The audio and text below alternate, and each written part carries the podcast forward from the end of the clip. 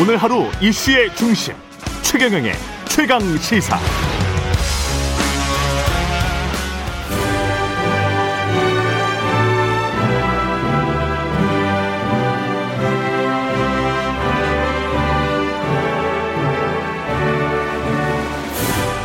네, 전국의 가장 뜨거운 현안을 여야 의원 두 분과 이야기 나눠보는 최고의 정치. 오늘도 여야 의원 두 분 나와 계십니다.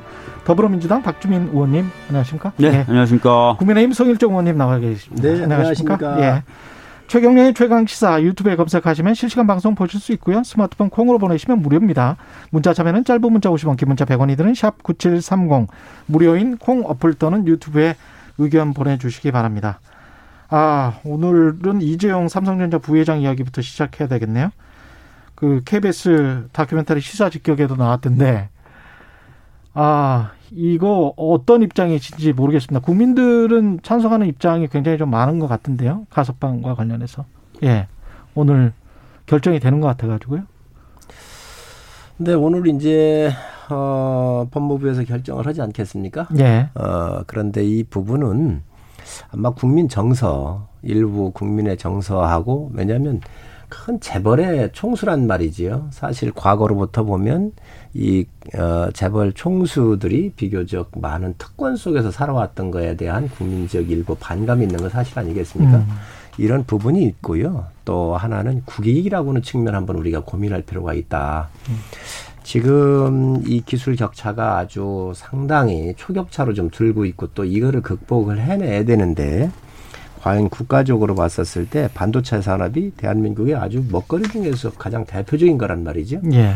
그렇기 때문에 이에 대해서 우리가 선두를 뺏길 수 없는 국가적으로 굉장히 중요한 산업임에 틀림이 없습니다. 음. 그렇기 때문에 이러한 측면에서 볼 때 과연 이 대한민국의 세계적인 경영자를 감옥에 넣는 것이 옳은 것인가, 국가에 도움이 될 것인가에 대한 판단을 네. 저는 해야 한다고 보여지고 특히 그 이 반도체 전쟁이 지금 현재 국가 간의 전쟁이에요. 어느 음. 일가 일 기업 간의 하나의 기업 간 전쟁이 아니라 국가적인 운명을 걸고 있는 어 미국과 중국, 일본, 한국 어 이런 측면에서 볼 때 국가 간 전쟁인데 음, 지금 미국도 어 이제 반도체 장비 업체 중에 AS ASML이라고 하는 이 네덜란드의 EUV라고 하는 어 그 초국자 자외선 설비를 하는 회사잖아요. 근데 예. 장비 하나가 2,800억이라는 거죠. 예. 이것들을 중국에 못 팔게 했어요. 지금 현재 미국의 전략이잖아요. 그런데 이러한 이 네덜란드의 회사 같은 경우에 이러한 장비를 공급할 거냐 말 거냐에 따라서 그 회사의 운명이 왔다 갔다 하는데 음. 바로 이런 것들은 기업의 대표 CEO이거나 오너만이 해결할 수 있는 문제들이 있어요. 그렇기 때문에 굉장히 국익적 측면에서 고려돼 고려가 돼야 되겠다라고는 생각을 하고 있습니다. 박주영 의원님. 음, 예. 그러니까 뭐 반도체가 국가 핵심 전략 산업이고요. 그다음에 우리나라 수출의 한 40% 정도 차지하는 정말 중요한 산업이다. 다 동의하실 거고 그러다 보니까 이제 국민들께서는 불안감을 가지고 계신 것 같아요. 이 삼성이라고 하는 반도체 산업에서의 대표 기업이 혹시 흔들리면 어떡하냐. 음. 아, 그런데 이재용이라는 분이 꼭 나와서 경영을 해야만 삼성이 안 흔들리고 어, 경쟁력을 계속 유지할 수 있느냐 이 네. 부분에 대해서는 자, 사실 저는 좀 다른 생각을 가지고 있습니다. 이미 아, 삼성의 경우에 이제 임직원들이 아, 정말 많은 역할, 아, 좋은 역할들을 하고 있어서 아, 삼성전자가 견실하게 아, 성장세 유지하고 있고 잘 되고 있어요. 그렇기 때문에 과연 이재용이라는 분이 굳이 지금 가석방의 형태로 나와서 경영계에 복귀해야 될 필요가 있느냐 거기에 대해서 일단 회의적이다 이런 말씀을 좀 드리겠고요. 음. 무엇보다도 그동안 우리나라의 어떤 어, 경제계 또는 경영계 또는 시장의 불투명성이라고 지적되어 왔었던 것이 법치주의 확립 부분이었습니다. 이 법치주의 확립이라는 부분에서 세계적으로 따지는 중요한 지표 중에 하나가 힘 있고 권력 있는 사람에게 법이 집행되느냐였어요. 음. 그래서 이제 사명권을 남용한다든지 이런 부분에 있어서 어 부정적인 평가를 계속 받아왔었던 것이 사실이거든요. 그래서 우리 정부 들어서서는 사면을 어 쉽게 하지 않겠다라는 네. 원칙을 세웠던 것이고요.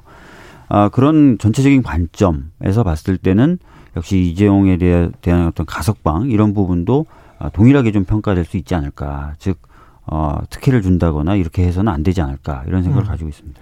근데 재계에서는 잠깐만요. 재계에서는 이 가석방이 된다고 하더라도 뭐 5년 동안 취업 제한에 걸려 있고 그 다음에 그 해외 출장도 못 간다. 뭐 이러면서 사면해 달라. 사면해 달라. 뭐 이러는 거 아니에요. 이거는 어떻게 보세요? 우선 두 가지만 보면은 예. 어, 가석방에 대한 법정 요건이 60% 이상 형기를 마쳤기 네. 때문에 가능한 예. 것이지요. 예. 어, 그리고 이 사건은 정치적인 사건입니다. 음. 사회 파렴치한 사건이거나 음. 무슨 뭐 저 지탄을 받을 사건 그런 거이기 전에 정치적으로 연루되어 있는 기업인 연루되어 있는 사건 아니겠습니까? 그리고 네. 박근혜 대통령 사건과 연루돼서 어 정유라 씨한테 어 삼성이 말을 사가지고 말 소유주는 물론 삼성입니다. 그래서 그것을 아, 주었기 때문에 뇌물로 본 거 아니겠습니까? 네. 그래서 뭐 법원의 판단은 다 신뢰할 수밖에 없지만 어찌됐든 법정 요건에서 다루어지는 부분이기 때문에 조건이 안 된 것을 줬다고 하면 특혜라고 할 수 있겠지만 가석방의 기준은 충족한다는 말씀드리고 저는 우리 박 의원님 말씀에 상당 부분 동의를 합니다. 음. 왜 그러냐면 어, 이 옛날 재벌 총수들이 많은 특혜를 뭐 받아왔었고 또 불법을 저지름에도 불구하고 법이 아주 공정하게 잣대를 못 댔던 부분이 있거든요. 그러나 그건 과거의 기준이지 음. 미래로 봐야 되는 그 운명적 측면, 국가의 운명과 발전이라고 하는 측면, 미래로 봐야 되는 측면에서 보면 이 부분이 긍정적으로 검토할 수 있겠다는 생각을 하고요. 음. 사면 얘기를 하셨는데 이재용 회장 혼자만 사면이 되겠습니까? 박근혜 대통령하고 함께 음. 해야 될 겁니다. 음. 그런데 이 부분은 해외 출장을 해거나 중요한 일이 있다고 그러면 법무부 네. 장관의 승인을 받을 수 있어요. 가석방이어도? 예. 예. 그래서 이러한 부분이 불편할 수 있겠지만 음. 어, 회사나 국가의 이득이 된다고 한다면 해외 나갈 수 있도록 하고 음. 또 박근혜 대통령이 사면 문제와 함께 연결돼 있기 때문에 음. 박 대통령이 사면이 이루어지면 자동적으로 함께 해야 될 사안이, 사안이거든요. 음. 그래서 그러한 부분들이 연결돼 있다라고 말씀을 드립니다. 뭐 방금 말씀하셨던 부분 중에 제가 좀좀 지적이라고 그러면 죄송한데요. 하십시오 괜찮습니다. 문제를 제기하고 싶은. 부분은요. 네. 아시다시피 이제 삼성이 이제 박근혜 전 대통령 시절에 예. 그 경영권 승계를 위해서 어 단순히 말뿐만 아니라 광범위한 어 뇌물 그리고 굉장히 많은 액수의 뇌물을 제공했었던 게 사실이지 않습니까? 예. 그러면서 아, 그 당시 있었던 법과 제도를 우회하거나 또는 회피하거나 또는 어, 지키지 않으려고 했었던 거예요. 그렇기 때문에 이게 단순히 정치적 사건이다라고 보기는 어렵고요. 굉장히 그동안 오랫동안 우리 사회에서 경제계, 특히 재벌에 대해서 지적해왔던 문제점들을 압축적으로 보여주는 사건이었단 말입니다. 아, 그렇기 때문에 이 이재용 어, 부회장에 대한 그 가석방은 굉장히 엄격한 기준으로 음. 그러니까 통상적이고 형식적인 요건만 채웠다고 되는 건 아니고요. 더 엄격하게 봐야 될 필요가 있다는 측면에서 말씀드린 겁니다. 네. 엄격하게 보자고 하는 박 의원님 말씀에 뭐 제가 동의를 합니다. 그러나 법이 틀려요.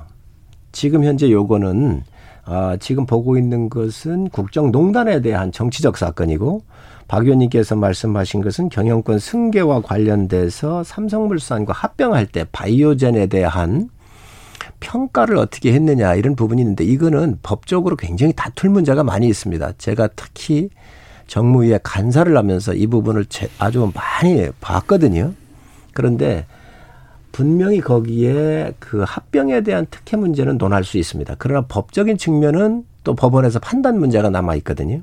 그래서 그거는 이걸 함께 묶어서는 안 된다. 하나는 경제법이고 하나는 국정농단과 관련된 정치적 사건이에요. 또뭐 음. 의약품 오용에 대한 그런 프로포폴. 법안도 예. 있죠. 프로포폴도 예. 이것도 네. 이것 이건 또 의약품에 관한 또 법률이잖아요. 그렇기 음. 때문에 이 지금 현재 앞으로 지금 재판 진행돼야 되거나 앞으로 미래에 대해서 예단을 해서 지금 현재 정치적 사건을 법적인 기간을 다 완료가 돼서 판단할 수 있는 것까지 추론해서 앞으로 어떻게 무죄가 날지 유죄가 음. 날지도 모르는 것을 유추해서 한다고 하는 것은 좀 문제가 있다. 음. 그때 가서 그 법에 문제가 있으면 그때 적용을 하더라도 지금 현재에서는 대한민국의 경쟁력이나 기업 경영에 있어서 제가 봤었을 때는 분리해서 처리하는 게 맞다라고 생각을 합니다. 그러니까 아까 의원님께서 그런 얘기 하셨지 않습니까? 예. 국민분들이 많이 원하신다라든지 또는 어, 삼성에 대한 어떤 국민들의 불안감이 있다. 뭐 이런 말씀도 하셨고 어떻게 보면 그게 법 감정이라고 이제 종합적으로 평가되는 그런 감정인데요.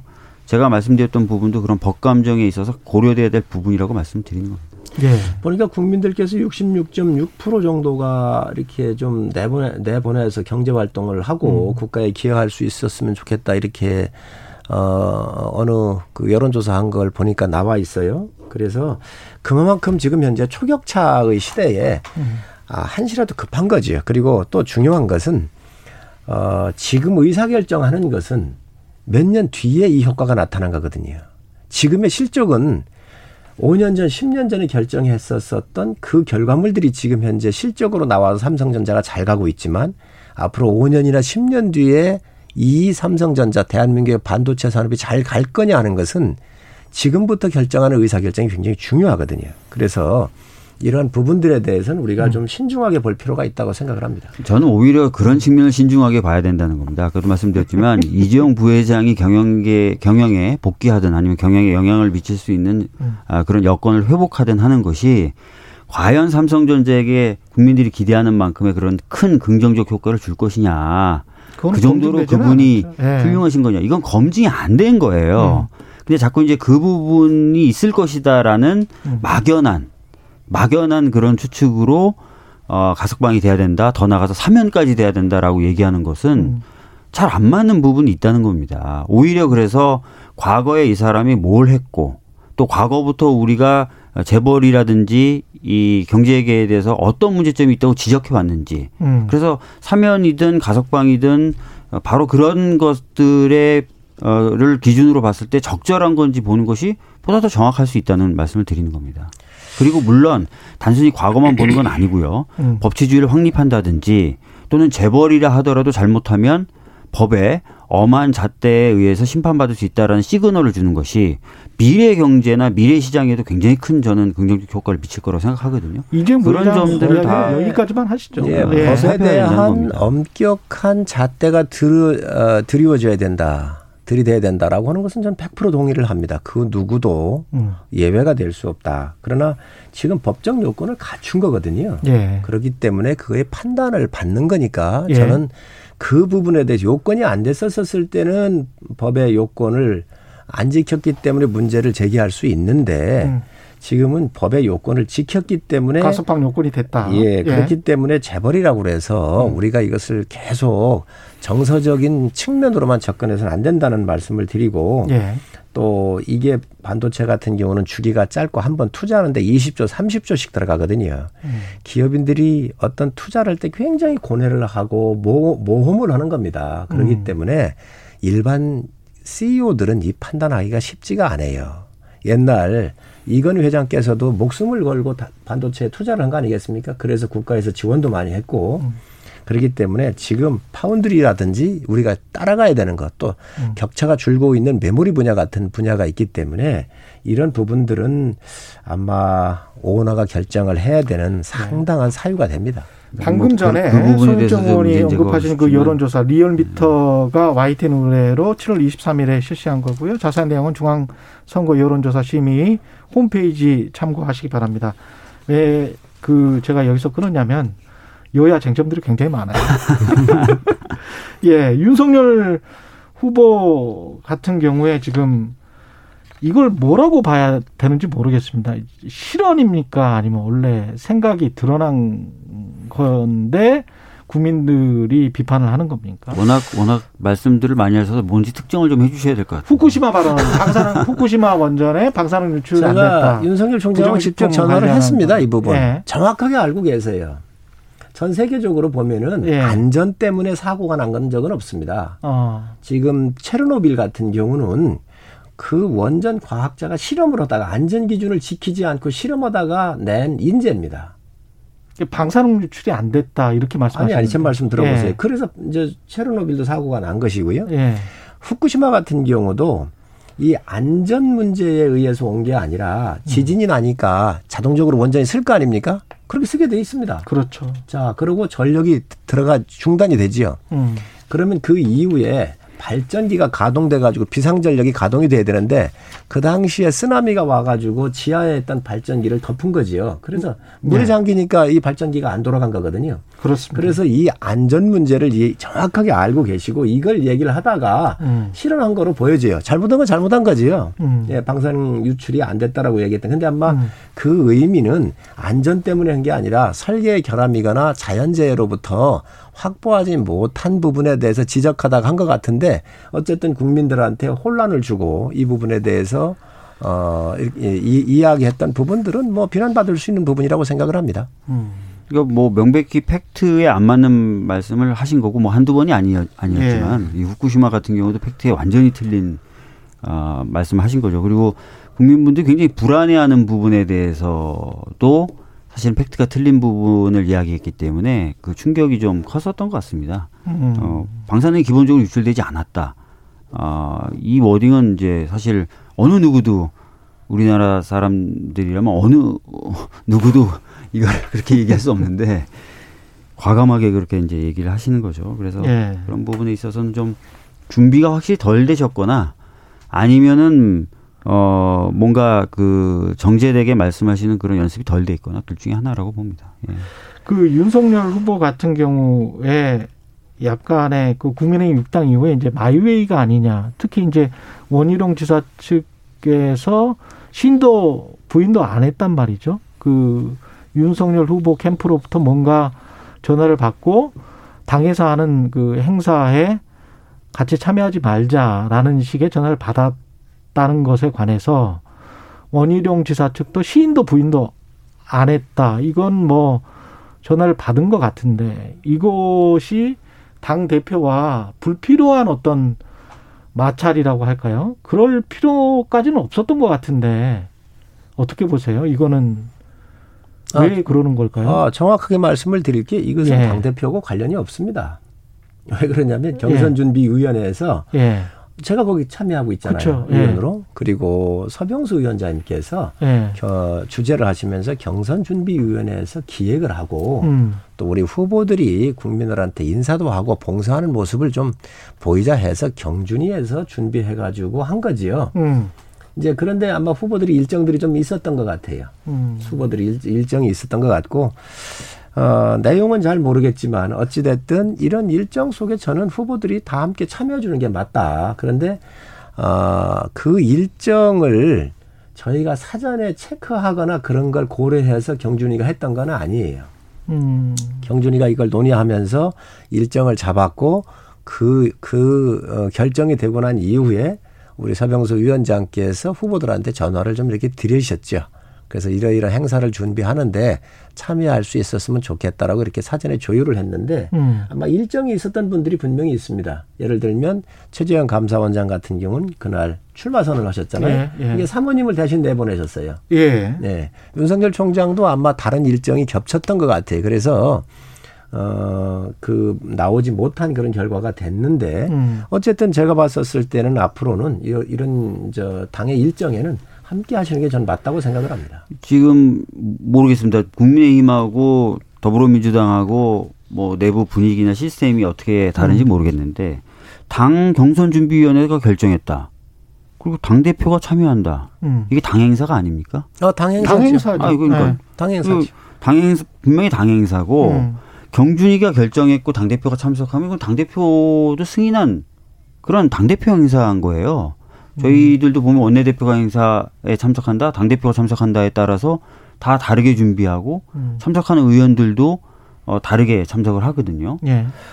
그래서 지금 마치 경준위에서 그냥 준비한 거다라고 얘기를 하시는 게 모- 모르겠어요. 저희 당 입장에서는 잘 이해가 안 되고요. 예. 당 대표도 참석한다고. 그다음에 이준석 대표가 거듭 얘기하고 있습니다.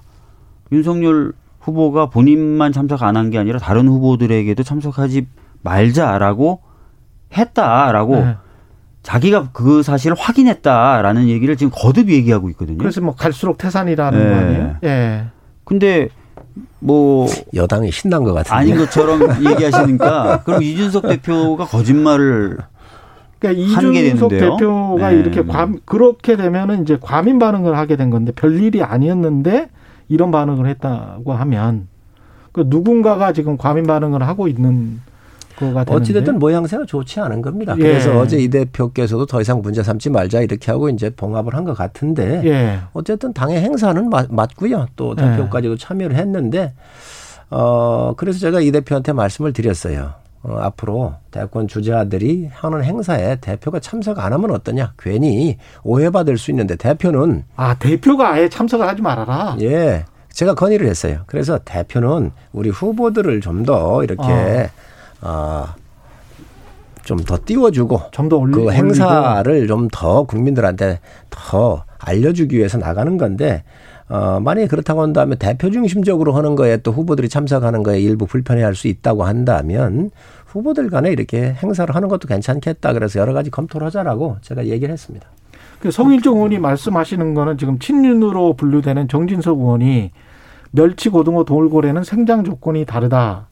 그러니까 윤 후보가 윤석열 후보는 돌고래고 나머지는 뭐 멸치, 고등어면 뭐 돌고래에 비해서는 굉장히 작습니다만은 별로 먹을 게 없다. 뭐 이런 이런 이야기인 것 같기도 하고요. 아니 근데 여야 막론하고 다 뭐 고등어, 멸치 다 있는 거 아닙니까? 아니 근데 문제는 문제는 적절하지 않고요. 본인이. 돌고래라고 생각하더라도 예. 다른 후보를 멸치라고 얘기하면 안 되죠. 그걸 공개적으로. 예.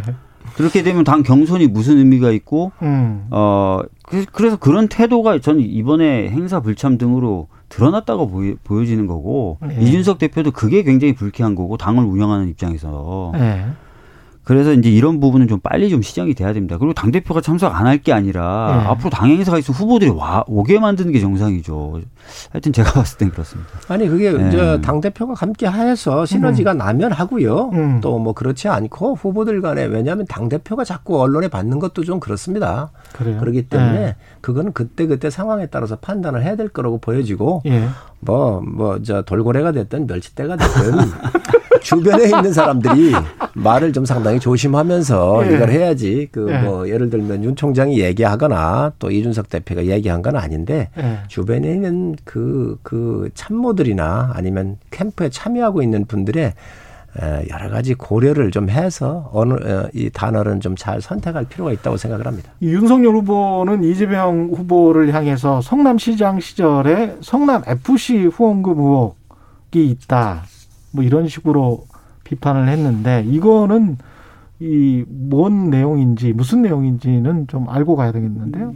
그러니까 성남 예. FC라는 축구단이 있고 성남 FC라는 축구단에 이제 여러 기업들이 후원 후원 등을 했다는 거지 않습니까? 음. 그게 사실은 뭐 성남 FC에 대한 후원의 의미가 아니라 뒤에 있는 성남, 시장을 바라보고 준 정치적인 어떤 이익 제공 아니겠느냐? 예. 지금 이렇게 이제 문제 제기를 하고 있는 거지 않습니까? 예. 그러면서 이제 아, 박근혜 전 대통령 당시에 최순실이라는 사람이 세웠던 K 스포츠 재단 이런 데 삼성이나 이런 데서 돈을 줬던 거하고 유사한 거 아니냐? 아. 이렇게 얘기를 하고 있는 거죠.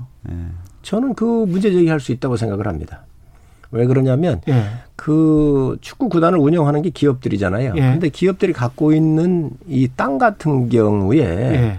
인허가를 통해서 또 용도 변경을 통해서 굉장한 이득을 줬어요. 기부금 받은 그 이상으로. 예. 그게 시장의 권한이 아니면 가능하겠습니까? 그렇다고 한다면 어. 다른데 그에 준해서 받았던 사법 처리가 있는 있으니 이 부분도 그 대, 잣대를 한번 봐야 되겠다라고 하는 이 문제 제기는 충분히 있을 수 있다고 생각을 합니다. 통상적인 것이라도 아, 통상적인 것이 아니 아니죠. 통상적인 것이 아니다. 아니죠. 예. 예를 들어서 A 기업이 갖고 있는 이 부지 아파트를 못 짓는 지역인데 예. 아파트를 짓게 한다고 한다면 이 땅값만 폭등, 이 용도 음. 변경에 대한 땅값 폭등도 어마어마하거든요. 예. 근데 이 A 기업이 FC 이저 저 축구 구단에 예.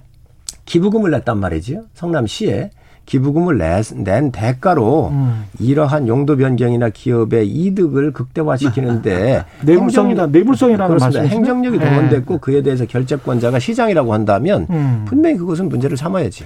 두 가지 지금 이 문제를 지적한 겁니다. 음. 두 가지를 좀 살펴보셔야 돼요. 아시다시피 최순실이 K스포츠 재단이라든지 이런 걸 만들어서 미르 이런 걸 만들어 가지고 돈을 받았을 때 최순실과 박근혜 전 대통령 경제 공동체였죠. 음. 검찰이 그렇게 보고 이제 구조를 짜들어간 겁니다. 그럼 성남 FC란 축구 축구 클럽하고 성남 시장이 경제 공동체냐, 음. 경제적 이익 공동체냐, 한 가족처럼 그렇게 어떻게 봅니까? 그럼 일단 이론 구성과 사건 구성 자체가 안 되는 것이고요. 그 다음에 이제 권한에서도 차이가 나는 거죠. 대통령과 시장. 그런 차이들을 보셔야 돼요. 경제적 공동체 구성이라는 부분 한번 살펴보실 필요가 있습니다. 이건 박 의원님이 말이 안 되는 소리를 하고 있어요. K스포츠 네. 미르재단이 재단법인에 의해서 나온 법인이에요. 아, 그래서 그거를 최순실이 최순실과 아니, 잠깐만 아니, 이거 아니, 잠깐만 법원 잠깐만. 판결을 부정하시는 아니, 거예요? 잠깐만요.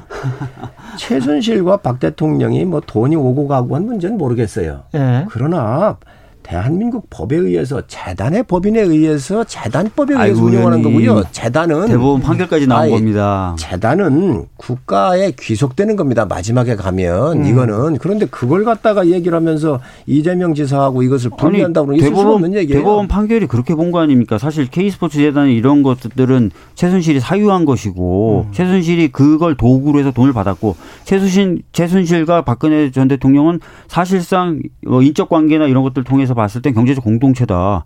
이게 검찰의 기소의 핵심이고 그걸 법원이 인정해서 유죄가 나온 거 아닙니까? 말이라든지 이런 제공한 거에 대해서는 뇌물로 봤지만 음. 이 K스포츠나 이런 부분들은 지금 그러면 이거 지금 최순실 소유하고 있습니까? 이 재단 법인을? 한번 보십시오. 아니 이 재단 법인을 아, 소유할 수 있습니까? 판결문을 보시니까요. 네. 아니, 그러면 이 관련해서 이제 비슷하게 우리가 헛갈릴 수 있는 게 이재명 후보 측에서는 코바나 콘텐츠 관련해서 그 기업들이 후원한 거 그거는 중앙지검장이라는 큰 뒷배를 보고 후원한 거 아니냐. 이런 식의 이제 의혹 제기를 하고 있거든요. 수사했지 않습니까? 그래서 무혐의가 나왔지 않습니까? 아니 지금 수사하고 있어요. 수사하고 하고 있어요. 아니 이거는? 중앙지검 할 때 얼마나 많이 털었 저 저이 검찰총장한테 얼마나 있고요. 많이 털었어요. 수사하고 있고 네. 그 수사가 마치 끝나서 무혐의로 결론 나왔다는 건 맞지 않습니다. 지금 수사하고 있습니다. 수사가 너무 더디어서 저희들이 답답. 검찰 검찰총장 네. 임명할 때 다 봤지 않습니까? 이 검찰총장 임명, 할때 코바나 콘텐츠가 화제가 된 적이 있었습니까? 중앙지검장 할 때 있었던 거 아닙니까? 그게 있었다는 그러니까 거잖아요. 그, 그러면 그 당시에 그러면 검찰총장 저희가 그 당시에 청문회 할때 검증을 해서 청문회, 아무 문제 없다고 청문회 할 때 마치 수사하듯이 다 들여다본 겁니까? 아니, 그 아시다시피 그, 청문회는 후보자 본인이 동의해서 낸 자료들을 기반으로 해서 하는 것이죠. 이 네. 정권의 검증 책임이 이 정부에 있는 거예요. 그래서 아무 문제 없다고 얘기해 놓고 이 정권이 상식과 정의를 파괴하니 그거에 대해서 반기를 들고 이, 저, 저, 공정과 정의를 세우기 위해서 싸웠었던 게 윤 총장 아닙니까? 그런데 그 당시 검증해야 될 책임이 여당에 있는데 내 편이 아니고, 어? 저 야당 편으로 가니까 지금 그 비난한다는 건 있을 수가 없는 얘기지요. 의혹, 또 검찰총장한테 이거를 이 정권에서 안 들여다봤겠습니까? 커버나 컨텐츠 의혹에 대해서는 다시 한번 말씀드리지만 지금 현재 수사가 진행 중에 있고요. 예. 예. 그 전에는 수사가 진행되지 않았었고요. 야당의 결론이 곧 나올 거고요. 야당의 예. 후보로 나와 나오지 않았으면 이런 거 조사했겠습니까? 아니 문제 있으면 조사하고 네. 수사하는 거죠. 저, 저 야당으로 갔기 때문에 이런 걸 하는 것이 정말 하려고 한다면 이재명 지사 같은 거 그런 걸 하세요. 너무 크니까 그러고 한두 건이 아니잖아요. 아, 알겠습니다. 예, 여기까지 하겠습니다. 오늘은 좀 난타전이었습니다. 두 분 말씀 감사하고요. 최고의 정치 국민의힘 성일정 의원 더불어민주당 박주민 의원이었습니다. 고맙습니다. 네, 네 감사합니다. 감사합니다. KBS 라디오 최근의 최강시사 2부는 여기까지고요. 박정호 교수와 함께하는 경제합시다 준비돼 있고요. 대한민국 이름을 빛낸 도쿄올림픽 영웅들 준비되어 있습니다. 일부 지역국에서는 해당 지역 방송 보내드리겠습니다.